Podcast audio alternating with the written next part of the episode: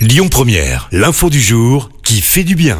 Et ce matin, je vous parle d'une avancée médicale avec un traitement prometteur pour faire face au cancer du sein. Il faut dire qu'une femme sur huit présente un risque de développer un cancer du sein en France.